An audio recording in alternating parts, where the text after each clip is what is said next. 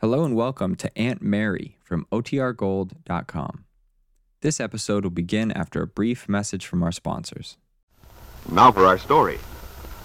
Tonight, when they returned home after attending the opening of the new supper club in Wakefield, Bill Meade and Peggy Douglas had learned of a long distance call for Bill from Miami, Florida. When Bill put the call through, he talked to Paul Cromwell, who had told him of Kit's illness and the doctor's recommendation that Bill's ex wife be placed under a psychiatrist's care. Cromwell had informed Bill of his talk with Kit's father, Ben Calvert, and of Ben's refusal to help his daughter. And Paul had no intention of doing anything further for Kit. That was why he'd called Bill. After all, Bill had been married to Kit once. When Bill told all this to the family as they were gathered about the kitchen table having some coffee, Peggy had said very little. But when he rose to leave, the young girl had offered to walk out to his car with him. Now they are standing beside Bill's new sedan. It's late, darling. I shouldn't have let you come out with me. But I'm glad you did. Well, I had to, Bill. There are a couple of things I wanted to say, and I couldn't, not with Aunt Mary and Lefty there. Gosh, Peggy, I'm awfully sorry about all this. I don't blame you if you resent my getting mixed up with Kit again. No, Bill, that's what I wanted to tell you. I was afraid you'd be worried about it. But you mustn't be. You see, I understand how you feel about Kit. I wonder if you do, sweetheart. It's kind of hard for me to myself. It's so inconsistent when you think of everything that happened before. Everything she did to you and to me. Making you miserable, coming between us. And yet, I know, Bill. And yet, in spite of all the unhappiness she's brought us, you feel you ought to do something to help her, now that she's in trouble. Yeah. You're a pretty swell person, Bill. Wanting to help Kit after the way she's acted. Well, if her own father won't help her, what else can I do? After all, she was my wife, and, and because of that, I suppose I am responsible in a way. Of course, Bill. Then you don't blame me?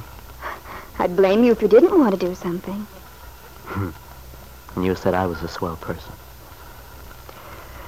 Oh, honey, I, I'm not afraid of any problem now. Neither am I, Bill.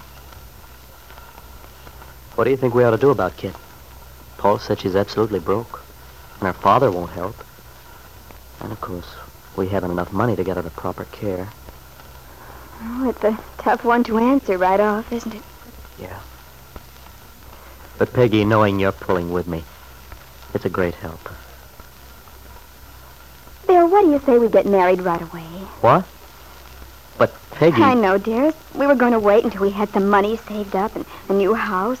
We said we'd make an entirely fresh start. that's but right, and we will, darling. It may take a little longer than we'd planned. Please, but Bill. Oh, darling, I want to. You know that. You've no idea how I'm tempted to take you up on it. To say yes, let's get married tomorrow.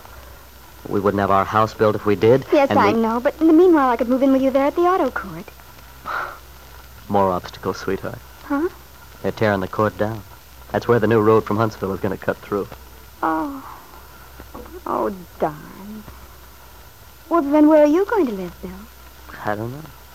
Oh, I'll probably just take a room somewhere. Anyway, darling, much as I'd like us to have the wedding right away, something tells me we'd better wait. At least, we don't need to decide tonight, do we?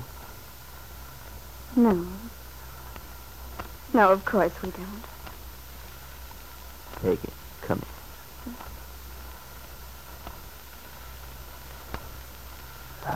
Gosh, I'm a lucky guy. Me too. Cold? A little. Now, you better run in, honey, before Aunt Mary sends out a searching party. Okay. One thing before you go. Hmm. I love you, Peggy. I love you too, Bill. Peggy, Yes? have you got a rat? Aren't you cold? I'm coming right in. Good night, Bill. Good night, son. Good night, Aunt Mary. Night, Bill.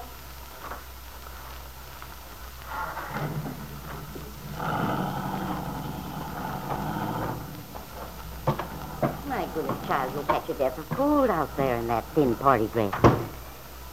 Let's go out in the kitchen a minute. It's nice and warm there. All right, but I'm not cold. Is Lefty still there? No, no, he decided it had been quite a full evening, what with the opening of the supper club and all. If you're not too tired, dear, I'd like to talk with you a minute. No, I'm not tired. Um, shall we sit down here at the table? All right. I wanted to have a little talk with you about what happened tonight. Yes, Aunt Mary? About Kit, dear. Lefty and I were just talking about it. he's upset because he's afraid for you. For your plans. Lefty's a sweet old thing. Well, Aunt Mary, our plans, Bill's and mine, are naturally going to be affected by this problem of Kit. We don't know exactly what to do about her, but That's why I want to talk to you, Peggy. As I see it, there's no reason why Bill should be burdened with Kit's trouble. but Aunt Mary, there's no way to avoid it. Bill has to do something for Kit if no one else is willing. I think there may be another way, dear. I'm going to see David Bowman tomorrow. Perhaps David and I can put our heads together and think of a way to handle the situation. Oh, Aunt Mary, do you really think you might? Well, at least we might try. Oh, gosh, if you could. Well, you two youngsters have weathered enough storms already. So if your old aunt can relieve you of this one, she's going to try. Oh, Aunt Mary, you're, you're wonderful. Aunt Mary, anxiously planning a way to protect her young niece from unnecessary difficulties. Trying to spare Bill Meade, Peggy's husband-to-be, from assuming the burden of his ex-wife's care.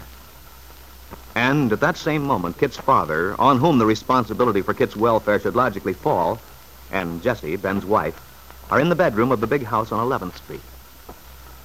Ben, I wish you wouldn't sit by that open window. You just pulled in that light robe of yours. I'm all right, Jessie. I'm, I'm just thinking. Well, that's fairly obvious. And I know what you're thinking, too. About Kit. I can't help it, I wonder. I keep wondering if Kit's really ill. But then, darling, we've been all through that. We've agreed that it's just another of Kit's stunts. Yes, but suppose it isn't. When I look back on what Cromwell said, he sounded as if he were telling the truth. Hysterical, he said. Out of her head. I wish I could be sure. Well, then, if it's going to keep you up in the air, as it has ever since you talked to him, perhaps you'd better go down to Miami and see for yourself. Heaven knows it won't be the first time you've fallen for one of her tricks. That's just it. It sounds phony somehow. Now, if she had something really wrong, pneumonia or something like that. But a mental breakdown. And a mental breakdown is the easiest thing in the world to fake, you know. Oh, Kit's so clever. Maternity act she put on when she first came back with Mrs. Fenner's child. Yes. She certainly had me fooled that time. And mark my word, she could do the same thing again. Oh, you're so gullible where she's concerned. And so far as her returning to Wakefield, I'm not sure that would be a good idea in any case. So long as she's down there, Judge Willoughby probably won't take any steps. But if she came back, You're absolutely right, Ben. They'd probably arrest her for perjury. No, if you're feeling like the cruel, heartless father who's abandoned his young, you're wrong. You haven't a thing to reproach yourself so far as Kit's concerned. well, Jessie, I only hope you're right. Well, of course I'm right. There'd be no sense in your bringing Kit back to Wakefield, to this house. You'd simply be letting yourself in for more grief. Believe me, Ben. Jessie Calvert was worried. If Ben's anger with his daughter should weaken, he might go down to Miami. Might bring Kit back with him to live in the house on 11th Street. That was the very thing Jessie wished to avoid. But regardless of what you want, Jessie, Kit may return to Wakefield anyway. For Aunt Mary Lane is determined to see that Ben's daughter gets the care she needs. And if Aunt Mary does arrange for Kit to return, Ben may discover that his daughter is really ill.